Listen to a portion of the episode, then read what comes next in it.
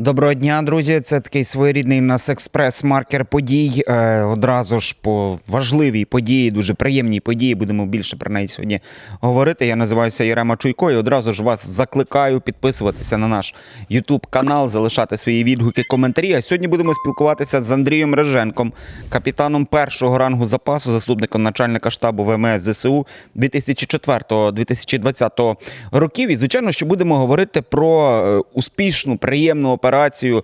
Додає вона нам хорошого настрою. Знищений десантний корабель «Цезар Куніков». Пан Андрію, добрий день.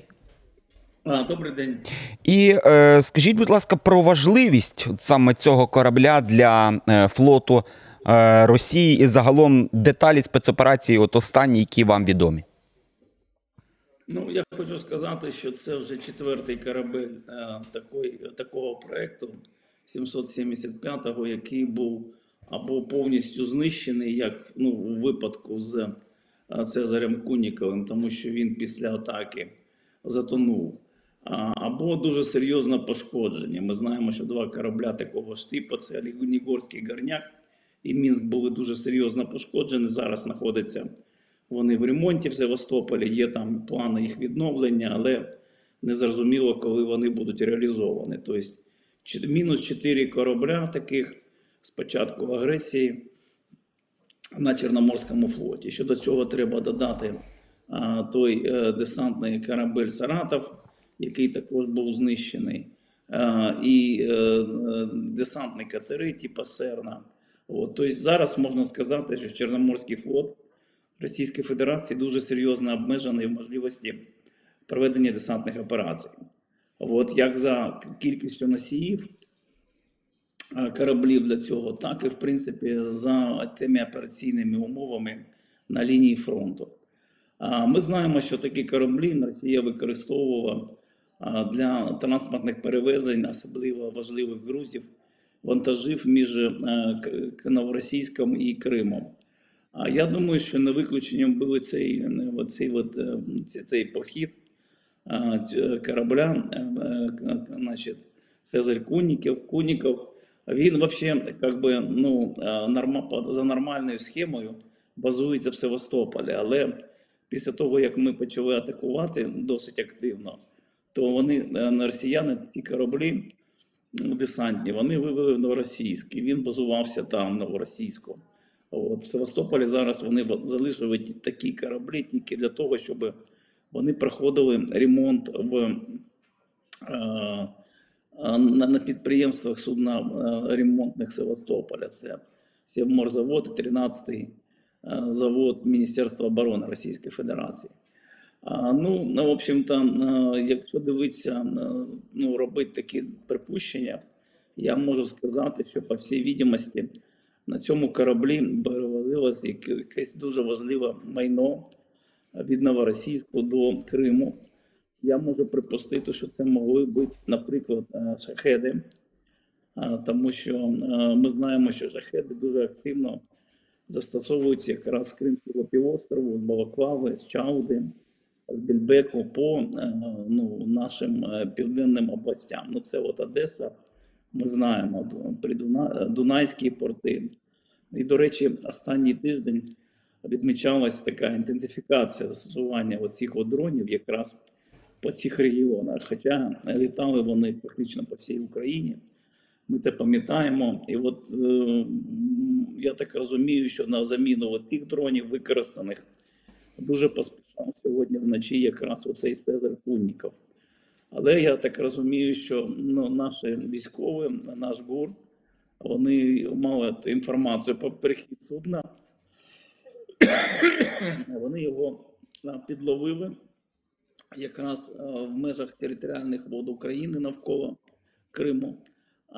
Це можна було ну, подивитися по тим двом вибухам, mm-hmm. які були засняти. Тобто, ну, вони кажуть, що ну, це було не дуже далеко, хоча й не дуже близько, скажімо так. Але ну, за вибухом можу сказати, що а, вибухнуло там сотні кілограмів вибухівки двічі. Mm-hmm. От.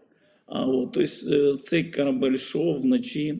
Я так розумію, що факту а, то атаки дронів вони не помітили, uh-huh. от, а, тому що була ніч. інших сил і засобів Російської Федерації в цьому районі, які б не знаходились на чергуванні для, проти, під, для протидії підводним силам або надводним силам і засобам диверсійним, також не було. В результаті, ну, як мінімум, два дрони вони, значить, влучили в корабель, вибухнули. Угу. Я так розумію, що він потім, корабель просто затонув.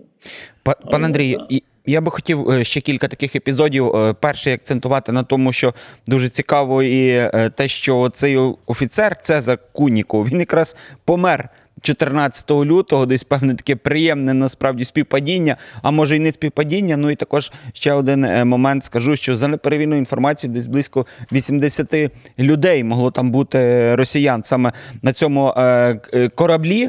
Наразі там про жертви, звичайно, що вони не будуть так зразу швидко акцентувати. Я б хотів вас ще, у нас не так багато часу залишається, але от ви відзначали про те, що є ще кораблі, які залишаються саме в Криму, вони там між горами десь ховаються. І вже так дивлячись з перспективою, впевнені, що е, Головне управління розвідки працює над тим, щоб такі операції були частішими. Що ви можете передбачати і ще які цілі от там в Криму є е, саме для нашої Головної управління розвідки?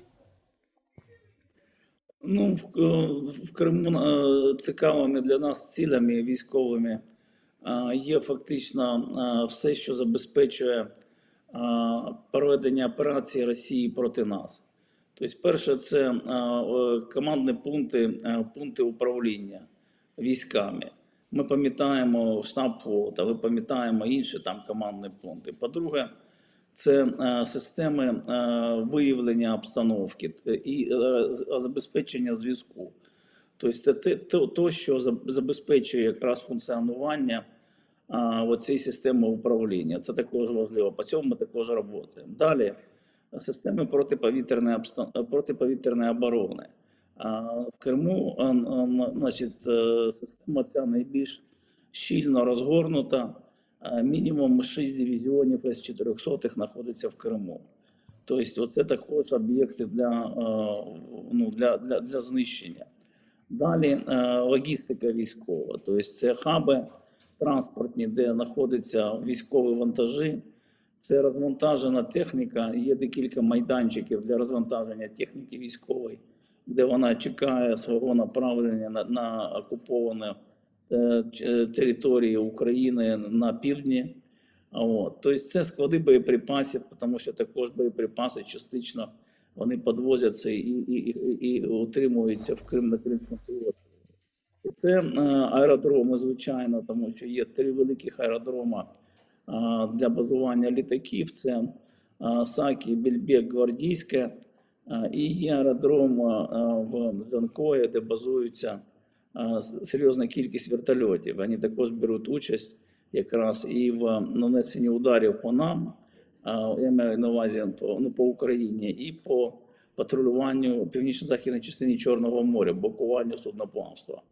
Ось, тобто всі ці військові об'єкти, вони якраз, я так думаю, що є цілями для наших військових. Постійно ведеться аналіз, виявляється можливість атакування, якщо така можливість є, атаки проводяться. Ми знаємо, що це робиться досить часто, тому що, ну, скажімо, рисою таких атак є заяви російських і різних там агенцій про те, що вони нібито збили там якусь кількість дронів. Ну, це означає, що може там вони щось і збили, але щось і не збили. Тобто є якась шкода. До речі, про сьогоднішній оцей корабель, про Цезар Куніков, вони сказали, що, що було дійсно виявлено шість морських дронів, що всі вони знищені. Про те, що разом з кораблем, вони цього не сказали. Ну, звичайно, і не скажуть насправді, тому що... Але нас це мало цікавить, нам важливий факт, що цей Цезар Куніков знищений і чекаємо насправді на позитивну, дуже позитивну таку приємну інформацію по знищених окупантах, які були в той час на кораблі. Андрій Риженко, капітан першого рангу запасу, заступник начальника штабу ВМС ЗСУ дві тисячі четвертого - дві тисячі двадцятого року, спілкувався з нами в маркері подій. Пане Андрію, дякую вам дуже за те, що знайшли час поспілкуватися. Друзі, вас закликаю долучатися до нашого ютуб каналу і залишати коментарі, відгуки, які ви емоції от зараз відчуваєте, зокрема, коли читаєте і дізнаєтеся про ось такі приємні, насправді, новини, які нам дуже-дуже потрібні. Пане Андрію, дякую вам і хорошого дня. Друзі, це був «Маркер подій». Я називаюся Ярема Чуйко. Всіляких вам гараздів. До побачення.